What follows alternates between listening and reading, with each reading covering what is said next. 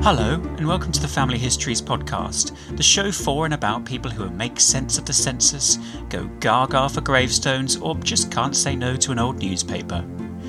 My name is Andrew Martin, and I've been researching my entire family history for more than 25 years. In this episode, my guest will be telling us how he got hooked on tracing his family tree. We'll be hearing about his tyrannical Spanish relative, and we'll be looking for a missing Victorian lady in Birmingham, UK. So, dust off those death certificates, grab a cuppa, and let's meet today's guest.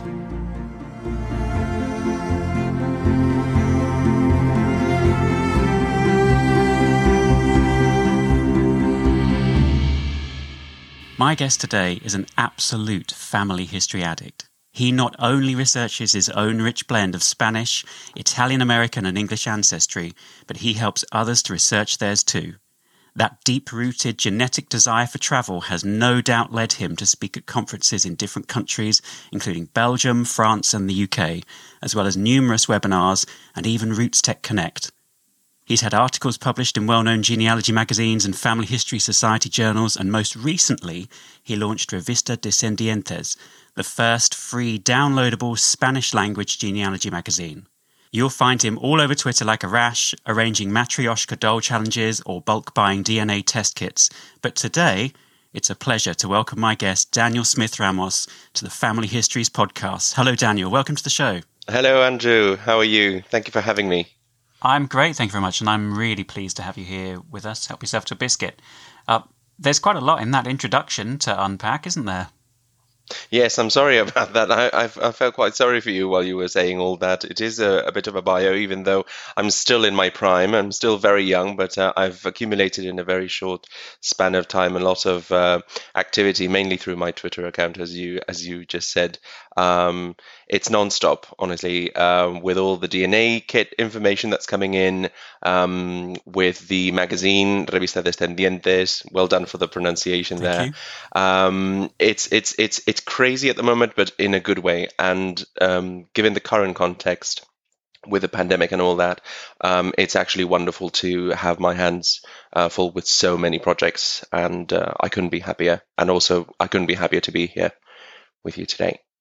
So, with all of those achievements that we've just heard about in your introduction, uh, can you cast your mind back to uh, what it might have been that started this uh, addiction with our beloved hobby uh, of uh, tracing our family history? Was there a particular event that really motivated you and got you hooked? Well, I don't think um, I don't think this is something that I can pinpoint to a specific moment or a specific event in my life. I think there are several events or several factors that um, drew me into uh, family history research. Um, one of the first, one of the earliest memories that I've got actually um, was when I had to do, as many of us did um, when when at school um, was to create a rough family tree of who am I, who are my parents, who are my grandparents, and so on. And I remember showing my my mum what I'd done, and I remember her actually uh, correcting the tree that I'd done, basically because she said, "Well, you do know that the man who we call Jim, who was, I mean, to all effects and purposes, was my paternal grandfather." She said, Well, you do know that he's not your grandfather, right? And I was like, okay, that's news to me. I was very young at the time. I mean, I, I must have been, I mean, I don't know, maybe six or seven at the time. Well, that must have been a little bit strange for you. How did you feel about that? I suspected. I, I suppose when, when realizing it, I, I, I kind of suspected that he wasn't. I, I knew that I wasn't that I didn't have any Irish blood, and Jim was Irish. Uh, he was actually my grandmother's partner, and I mean, they'd been together for, I don't know, 30 years or 40 years by then, possibly even more. Um, so I, I, just remember being struck by the, the confirmation of that. Um, but also the fact that I had always called him Jim as opposed to grandpa or something like that. while my grandmother was Nana or Nan. Um, so there was that sort of hint there, but I never stopped to think, well, who is my? I mean, as children, don't wonder about these things. You know, you don't don't stop and think, who is my actual grandfather? And it was only through time that I remember uh, picking up information about who my dad's real father was, biological father, I should say. I mean, he grew up without a father figure as such until Jim, Jim came along. But um, that that was, I think, a, a, very significant moment in my history. Now, I didn't begin researching my family tree at the time; I was still very young. But I remember years later, I must have been around 11 or 12 at the time, when someone handed me over um, a family tree that some relative had done. And I just remember being fascinated by this map of people that I was beholding. Um, and just seeing my mother's name. I wasn't on the tree, but I saw my mother there and my aunt and uncle and my grandparents and all these other relatives that I'd never even heard of. And I just thought, this is incredible. This, the, it, it just gave me a, a sense of belonging to to this huge network of unknown people and I just became a bigger picture. A bigger picture, exactly. It it, it sort of connected me. Um, it made me, yes, as I said, a, a feeling of belonging, and um, and that's I think that was the moment when I started sort of taking an active interest in family tree, in family history, um, and my family tree specifically.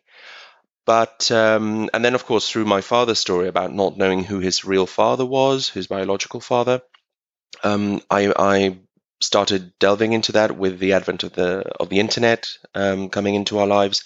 Um, so that made researching him a little bit easier. And uh, I have to say that researching my uh, biological grandfather's history was by far the most fascinating episode in my family history research history.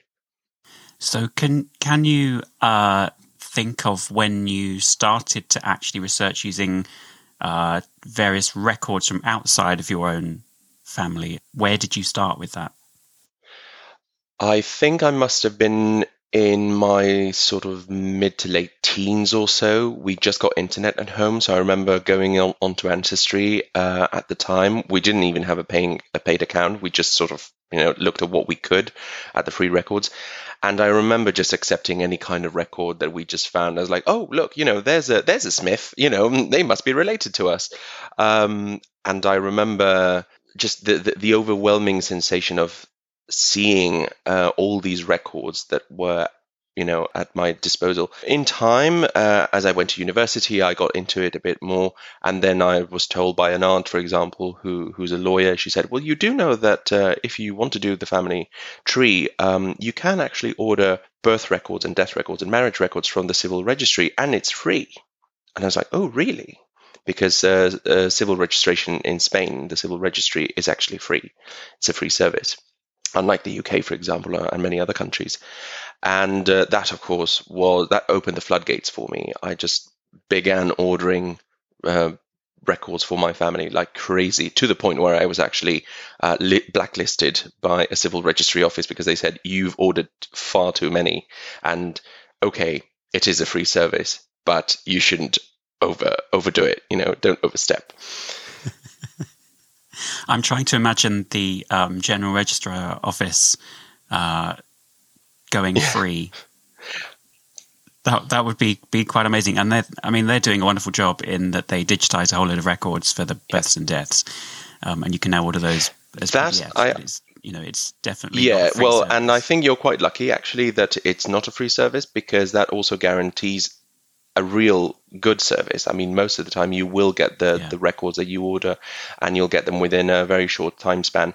Um, in Spain and in a lot, a lot of other Spanish speaking countries, um, because the service is free, precisely, um, the service is not that good. And I'm not necessarily criticizing the, the system. I'm just saying that um, where there is a, a paid service, you do actually get your money's worth most of the time whilst uh, in Spain records aren't centralized, uh, records aren't digitized in most places. Um, so it's actually quite difficult to get your hands on a specific record if you don't know where to look and you don't have a date, which is obviously most most of the time the case. Um, so I actually do rather envy uh, the system in England and Wales, for example, having the the General Registry Office um, at uh, at our disposal, going on FreeBMD or or the GRO um, website, and just being able to delve into the records and ordering them, um, you know, for for a fee. Admittedly, it's a relatively small fee, but you do get your money's worth. What kind of challenges have you found with the different countries and the different records that are available? Because obviously you have you have this Spanish, Italian American, and English ancestry. For you to navigate that as a researcher, you're dealing with very different uh, records, very different attitudes to records, presumably, uh, different geographies, uh, different languages, different religions, presumably. Um, what what kind of challenges can that be for you?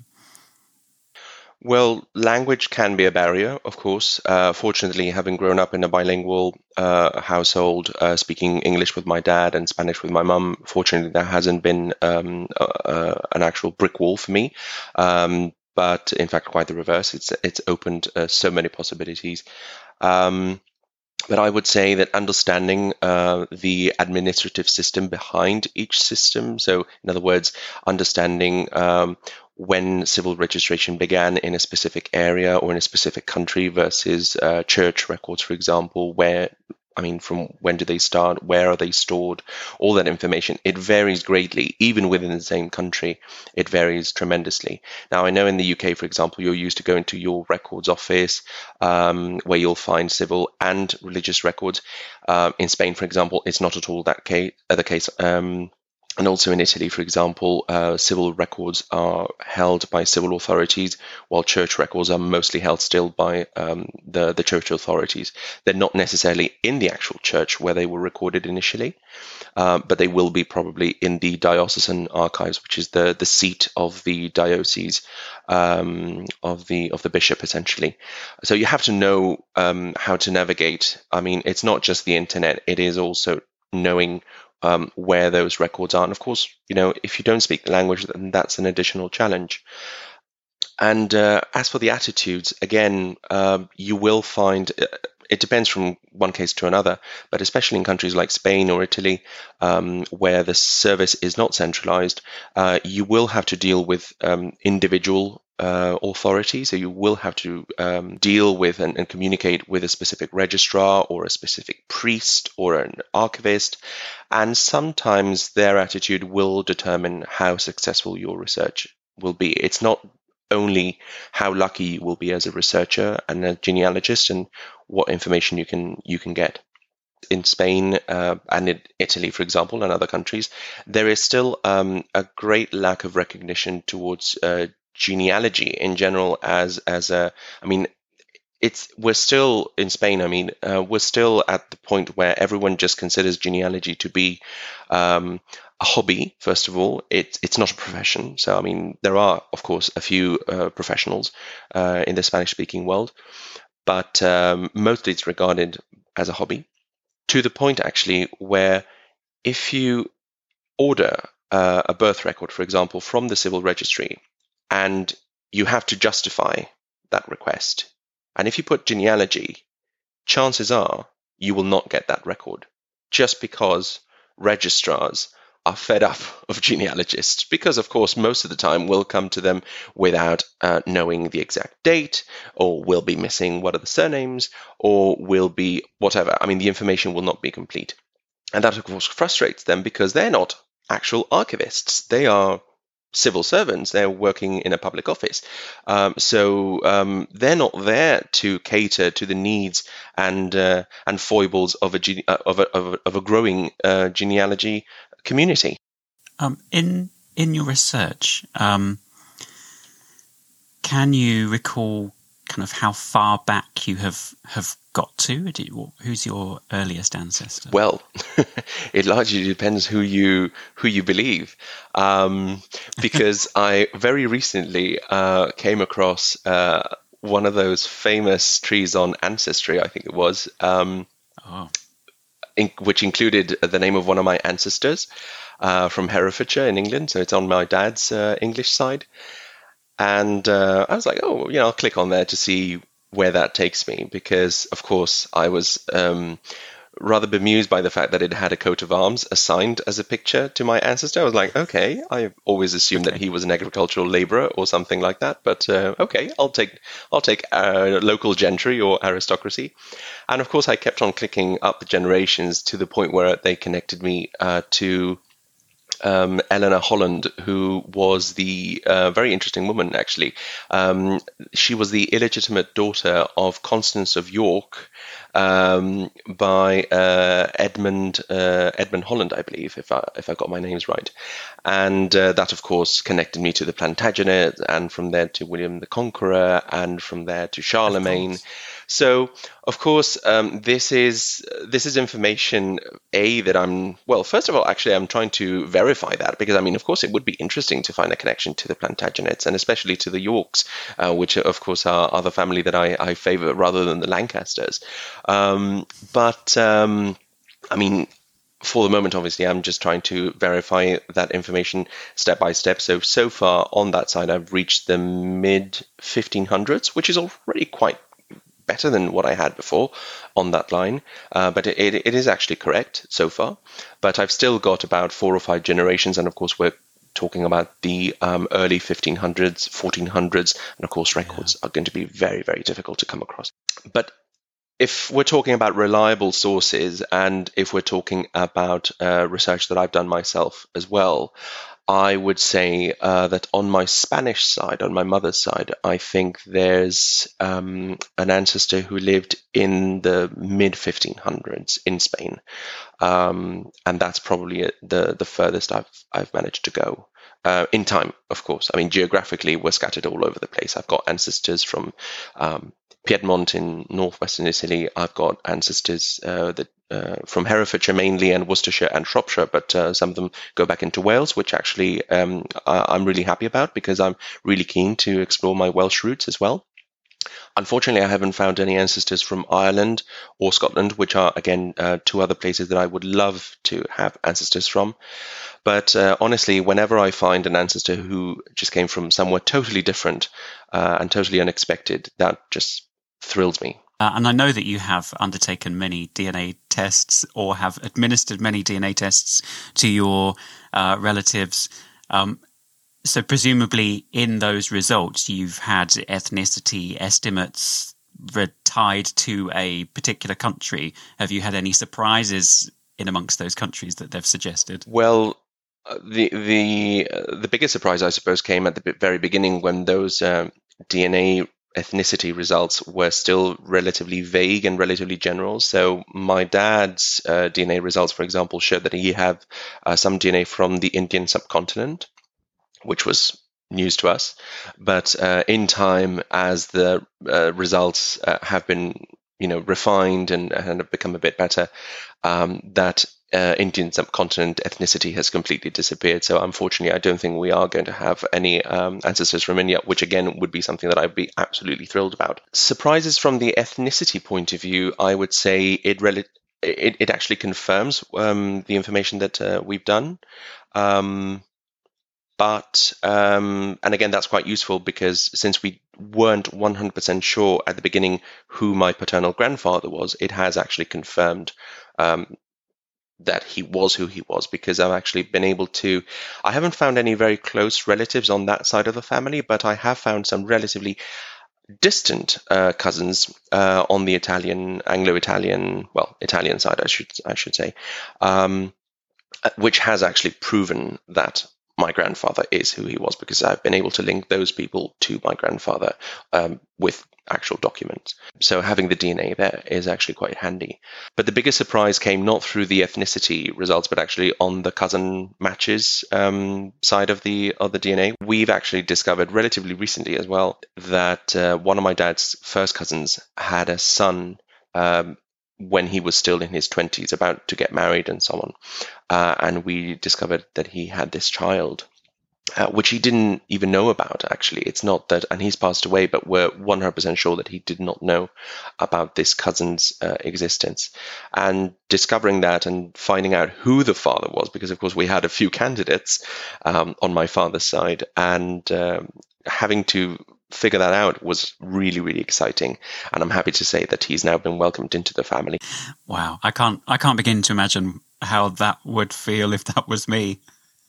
It was there was a moment of awkwardness at, at the beginning, but we were very careful not to make assumptions, and we uh, were very diplomatic in our approach to the close relatives, because of course um, this was a life changing experience for a lot of the people involved, um, and especially since the the biological father had already passed away, it did um, affect the image, let's say, uh, or the memories that they had of him. Perhaps, I mean, we had to be really careful not to damage that image, and um, and we wanted to reassure them that yes, we are pretty sure that he did not know about uh, his exist his son's existence. I mentioned Revista Descendientes in your introduction, and you've obviously talked a little bit about uh, Spanish genealogy and Spanish research. Um, can you tell us a little bit more about uh, your new downloadable Spanish language genealogy magazine? With pleasure. Uh, we're still actually um, in the midst of uh, promoting it, so this uh, this is a very welcome opportunity that you're giving me, and I really encourage everybody to uh, take a look at our website, our Twitter. Um, our Facebook page. Um, it's uh, if you just Google Revista Descendientes, which I hope is easy enough for everyone who is listening to identify and to to spell. Um, so this project uh, has been my pet project for a long time in my mind. Uh, I've uh, really wanted to do something. Uh, again, uh, looking at examples in the UK, um, having magazines, I mean, real physical magazines such as Who Do You Think You Are and Family Tree magazine and, and all the other magazines that are out there. Um, I really felt that we needed something similar in Spain. Now, unfortunately, I haven't got the time or the resources to launch a real um, physical magazine myself, uh, not yet anyway. But um, I really felt that something had to be done to bring the community of Spanish speaking researchers together. Um, and again, this is another symptom of what Spanish uh, research is, is all about. It's very fragmented not just because the records aren't centralized, but also because everyone tends to mind their own. If you compare it to the UK, for example, which is a, a case which will be, you know, which will ring uh, bells with most of the audience, I hope. Um, you have your local family history societies, or you have uh, the the county level family history societies, but then you have thematic family history societies, for example. It doesn't have to be; it can be about a community, for example, not just necessarily a geographical uh, community.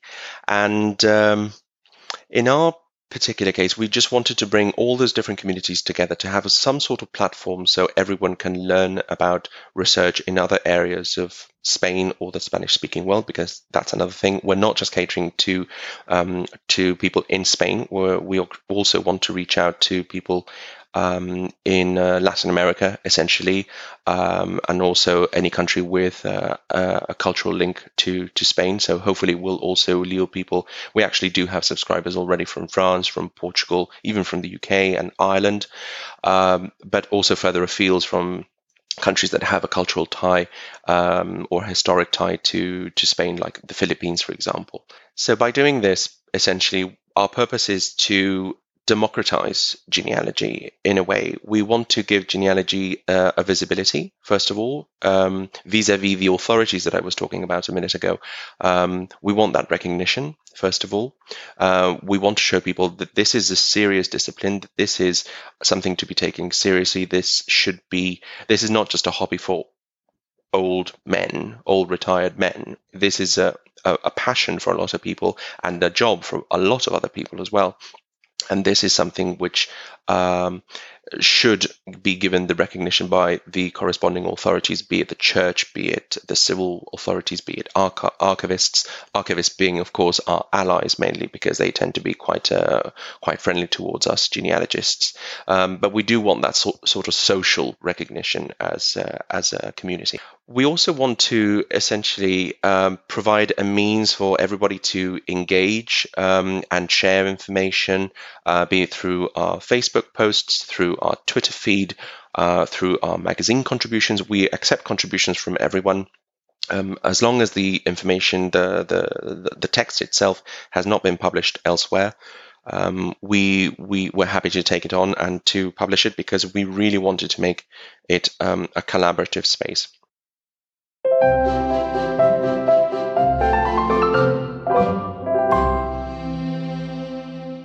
So, this part of the show is called Relatively Speaking, and this is where my guest picks one of their ancestors or relatives who has a fascinatingly good, bad, or ugly life story and is going to share it with us. So, Daniel, who have you chosen to introduce to us today? My five times great grandfather Alonso Martinez. So he's an ancestor of mine on my Spanish side, um, and uh, he lived uh, between 1765 and 1837, uh, and he is by far, I think, the most evil ancestor that I've come across so far, uh, which makes him for me. Um, really, really fascinating to research. Wow, that's uh, quite a bold claim. This is episode one, and we're doing evil already. So, um, so where does uh, Alonso's story start? So Alonso was born in the northwest of Spain in a tiny um, coastal village uh, in the year 1765. Um, and although the area is uh, mostly, I mean, it's quite rural, um, but he actually belonged to a relatively affluent family. Um, his father belonged to a dynasty of uh, public notaries, uh, a profession which uh, Alonso himself embarked upon. This is a, a, profession that was actually carried through the generations, uh, right down almost to the present day. Um, I think I counted once, um, we've come across about uh, 20 or so public notaries on that side of the family. So it's it's it's it's something that's really embedded in our DNA. So kind of like a reputable family trade that's handed down. Exactly. It's uh, obviously it it conveys uh, social status uh, because public notary, as you know, is someone who uh, confirms or acknowledges certain facts that happen um, before them. They they uh, as they they say in Spanish, uh, they give faith of of something, so they prove that something um, has happened. so it's a very important. I mean, legally, it's a very important figure. Now, Alonso did have that sort of status um, within, you know, in his family tree as such. Um, I don't think they were extremely wealthy or anything of the sort. I think they had more of a social status, and no doubt in their small community they would have uh, been well known and respected. Uh, but they weren't in any way, I mean, they weren't sort of gentry as such. Not that I that I've been able to discover anyway. Uh, but nevertheless, they they were certainly um, among the upper echelons of society locally. Although his mother, uh, his mother's family did have uh, quite a few properties in the area, and his grandfather, I was actually recently pleased to discover, actually owned uh, a ship and a half. The ship being, I assume, like a, a small um, fishing boat or something like that. Um, but there was a bit of money in the family as well. Um, nevertheless, I still think, uh, and I always will think, uh, that Alonso married um, above his station. Um, I think he was a bit of a gold digger, and he seems to have been a very proud person, and I'll explain why as I go along. So in 1786, when he was uh, about 21, he left a local girl pregnant, and she was actually quite older than he was. I think she was about 27 or 28. Um, and Coincidentally or not, his uncle, Alonso's uncle, was her godfather in her baptism record. So there was a sort of family link there in a way, which no doubt to me explains how they actually met. But whether or not they were actually intended um, for each other, I don't really think is the case because it took them quite a long time to actually uh, to get married, because their child was actually born only two months after the wedding. So I think there must have been a lot of uh, negotiation in the background, and this, I mean, it's mostly assumptions, but um, when you see at the speed that they had children afterwards, and uh, and subsequent um, factors that I'll mention now, um, I think that the her family was not particularly pleased by uh, the fact that this how this marriage started off. So Alonso married um, Jacoba, uh, in 1787. Uh, she definitely belonged to um, uh, an upper class, uh, certainly a class which was uh, better positioned than than his. Um, she had a double-barreled name, which in Spain, especially at the time, could imply some degree of nobility or gentry or something like that. Her father was a local historian, and he was also a public notary, but he belonged to an upper uh, level of public notary. So he was a royal public notary. Um, so again, there is that difference uh, socially between the two families. And more importantly, uh, she was an heiress because although she was the third child born to her parents' marriage, um, her elder sister had become a nun. Her only brother had died uh, in infancy. So Jacoba was effectively the only one who could carry uh, the family fortune and the family property to the next generation. So she was quite a catch. And her grandparents on her father's side had actually created uh, or founded an entail uh, the equivalent of an entail in Spain, which basically meant that all their properties and all their money, etc., were all tied together, so they could only be passed on in bulk to a specific person in the family, as opposed to being divided among different descendants. And this mechanism basically um, made Jacoba a very, very wealthy person. So, of course, Alonso was very keen to, to marry her, and uh, they had their first child shortly after marrying. And they would actually go on to have uh, 12 children in total in uh, only 13 years. So, in, over the next 13 years, Alon- uh, Jacoba sorry, was essentially constantly pregnant. About three months after giving birth uh, to her previous child, she would become pregnant again, and nine months later, the next child would come along.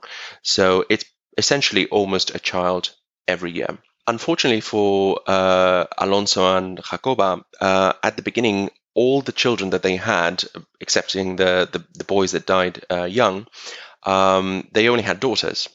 And the entail was tied to the male line, of course, as long as there was a male to inherit. Unfortunately, in 1795, uh, their eldest surviving son, Miguel, who is actually the one I'm descended from, was born. So that provided the family with an heir finally, uh, which I'm sure did not please the daughters uh, very much. And uh, things took a turn for the worse when in 1812 Jacoba died. Unfortunately, she was in her mid 50s. Um, and uh, that meant that all the property would pass on to Miguel, the eldest born son, or the eldest surviving son. Alonso kept hold of the um, estate, if if you will. Um, he was the legal administrator for his children's uh, property because Miguel was at the time still underage, and although he was actually about 18, um, you actually became uh, an adult legally in uh, in at that time in the 18th century when you were 25. So Alonso still have a f- that's quite a wait. That's quite a wait, exactly. So Alonso would have uh, administered all the the, the properties um, which legally belonged to his son uh, for a number of years still. Um, in 1821, uh, so a few years after becoming a widower, Alonso decided to marry a woman who was considerably younger than he was. Um, and I don't think she was particularly liked by most of the family. I mean, she was younger, considerably younger than Alonso's eldest daughter. So there was that. But also the fact um, that uh, this may have implied undue influence on the new wife's, on the second wife's uh, family, um, on the on Alonso's own family's properties, etc., and affairs. Uh, and I think things really took a turn for the worse when um, in 1822, I believe it was, or 23, I am not sure now, uh, one of Alonso's daughters, by his first wife, became pregnant and she was unmarried. And Alonso decided to kick her out of the family house because uh, this was a total disgrace. But not just that, he also decided to kick out all the other daughters, probably because they uh, decided to sympathize with, with their sister and they probably defended her. Uh, so Alonso just unilaterally kicked out all the daughters from the family home, which wasn't even his home. Well, he was a massive hypocrite then, considering that he did exactly the same. Exactly.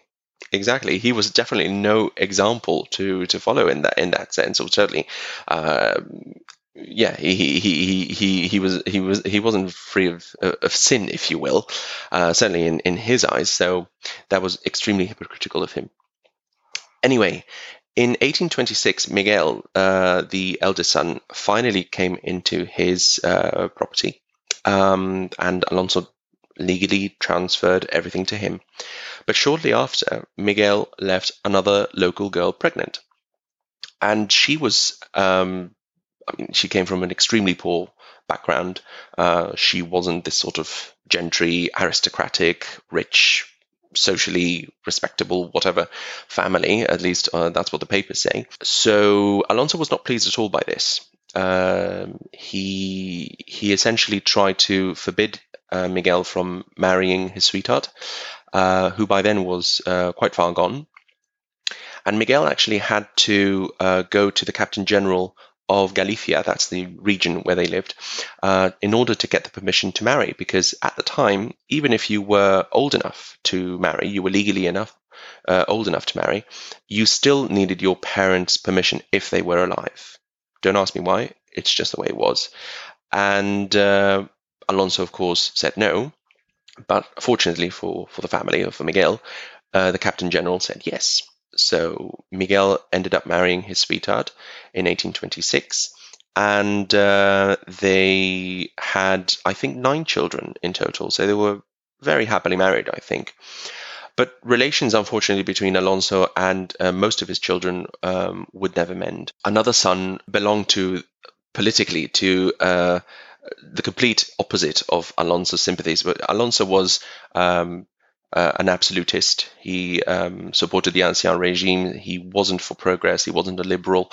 And uh, this other son, Jose, was uh, a confirmed and committed liberal.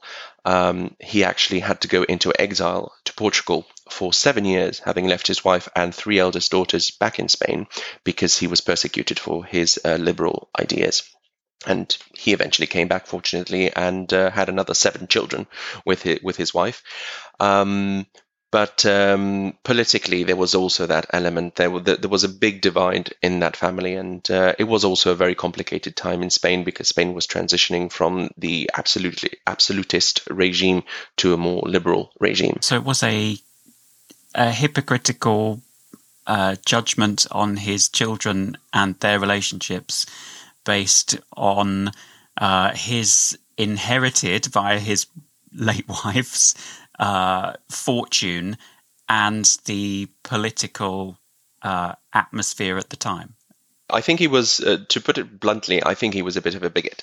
Um, I, I, think he was not uh, a nice person, and I think he actually died a, a bitter old man. Um, so the only child who stayed behind was his youngest son, just because he was a minor legally still, and he actually forced him essentially to be conscripted into the army, in the absolutist uh, army, of course, uh, in favor of the uh, Ancien regime. Um, but relations with all the other children, so with the six daughters and the two other sons, completely broke down. And as far as I know, as far as I've been able to tell, they were all scattered to the winds and relations were never mended with them. So it was all quite a mess, actually.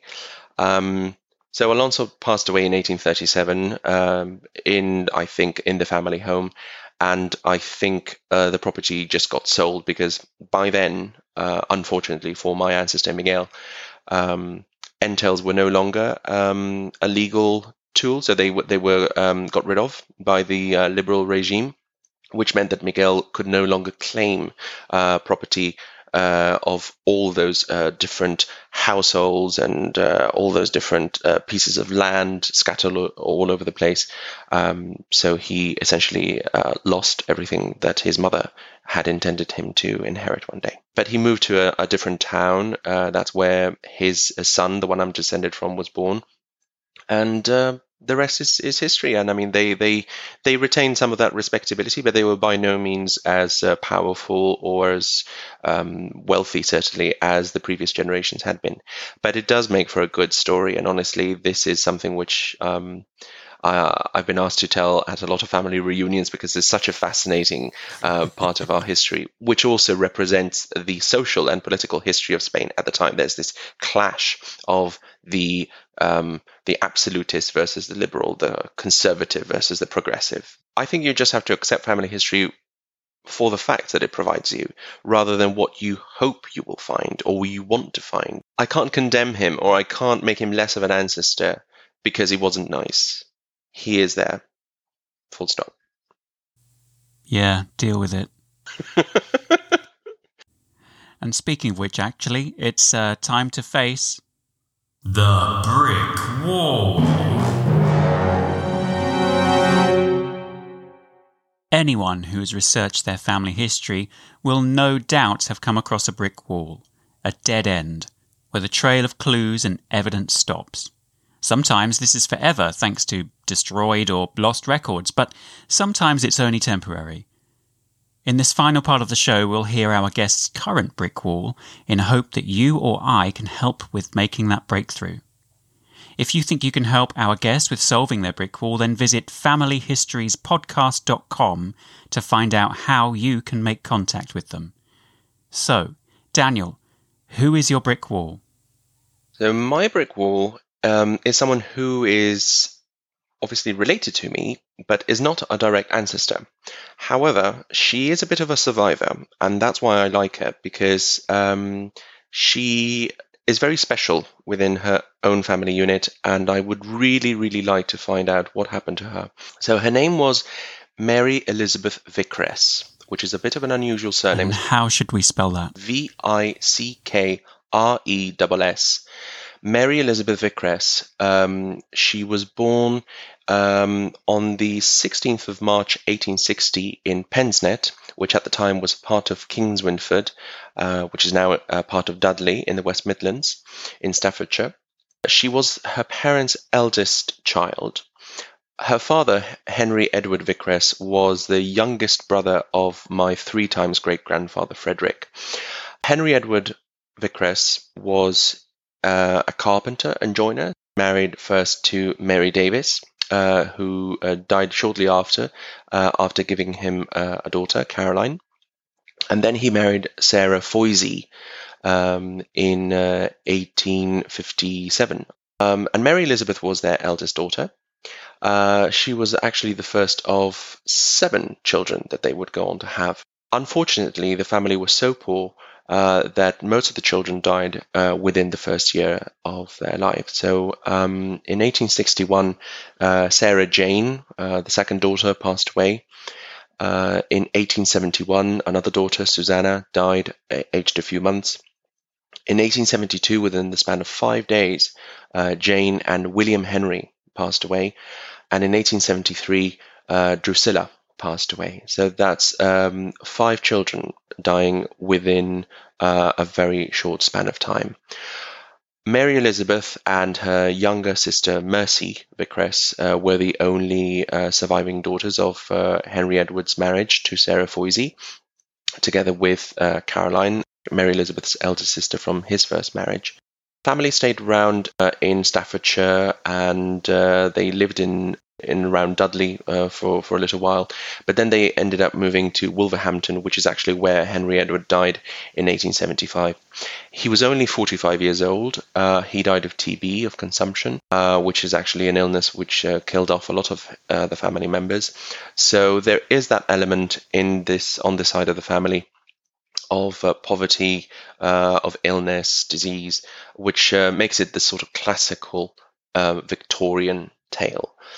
Um, Mary Elizabeth, however, fortunately uh, survived, as did her younger sister Mercy, and uh, the two lived with their widowed mother for a few years.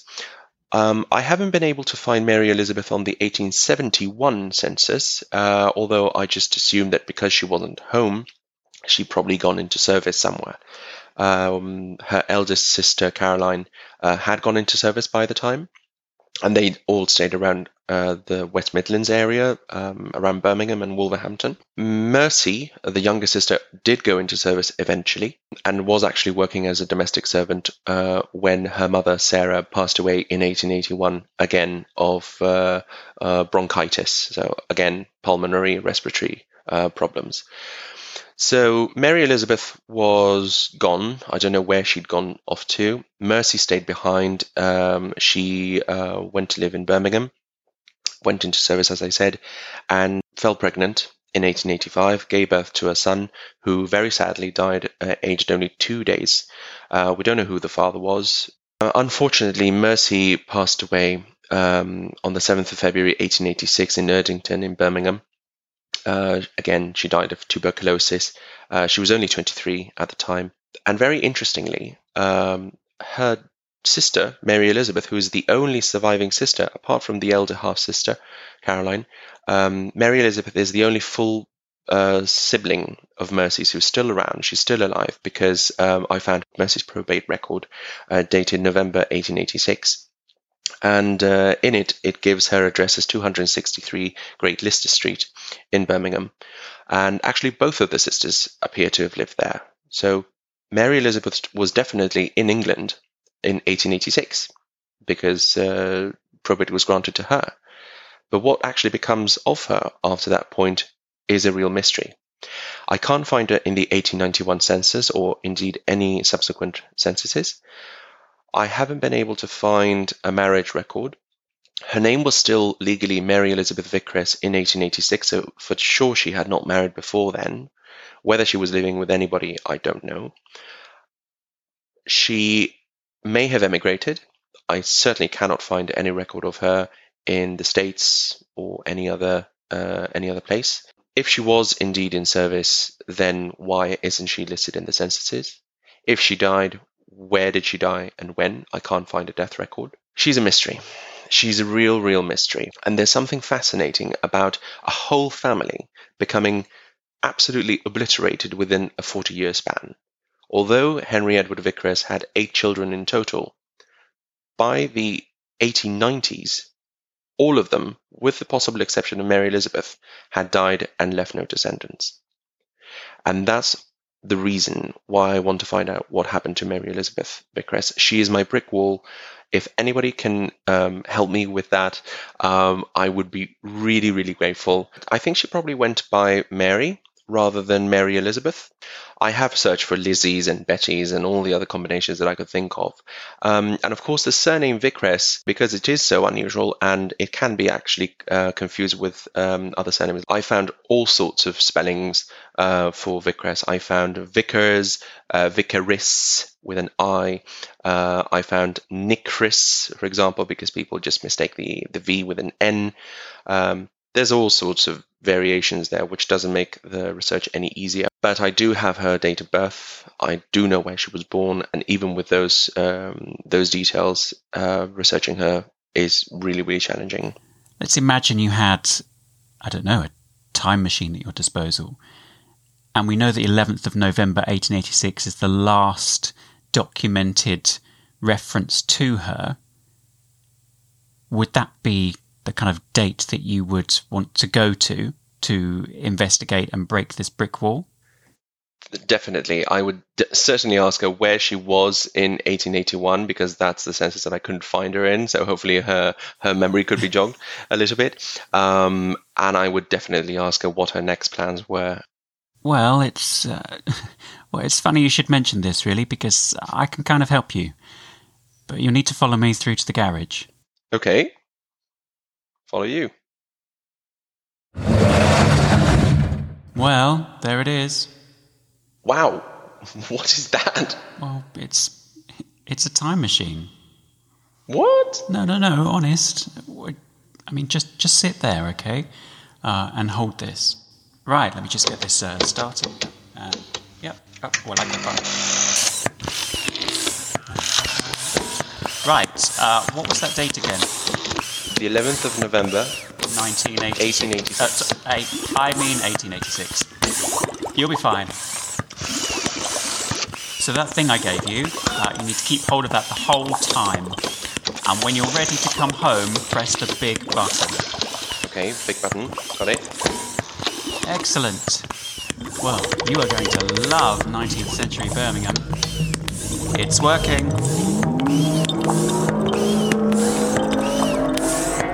Daniel Smith Ramos, thank you, goodbye, and good luck. Ooh, 1786. Whoops. The Family Histories podcast was presented and produced by me, Andrew Martin, with additional sound production by Eliot Lees. My guest was the brilliant Daniel Smith Ramos. If you've enjoyed this episode, then please click subscribe to get the next one or consider leaving a review. Thank you.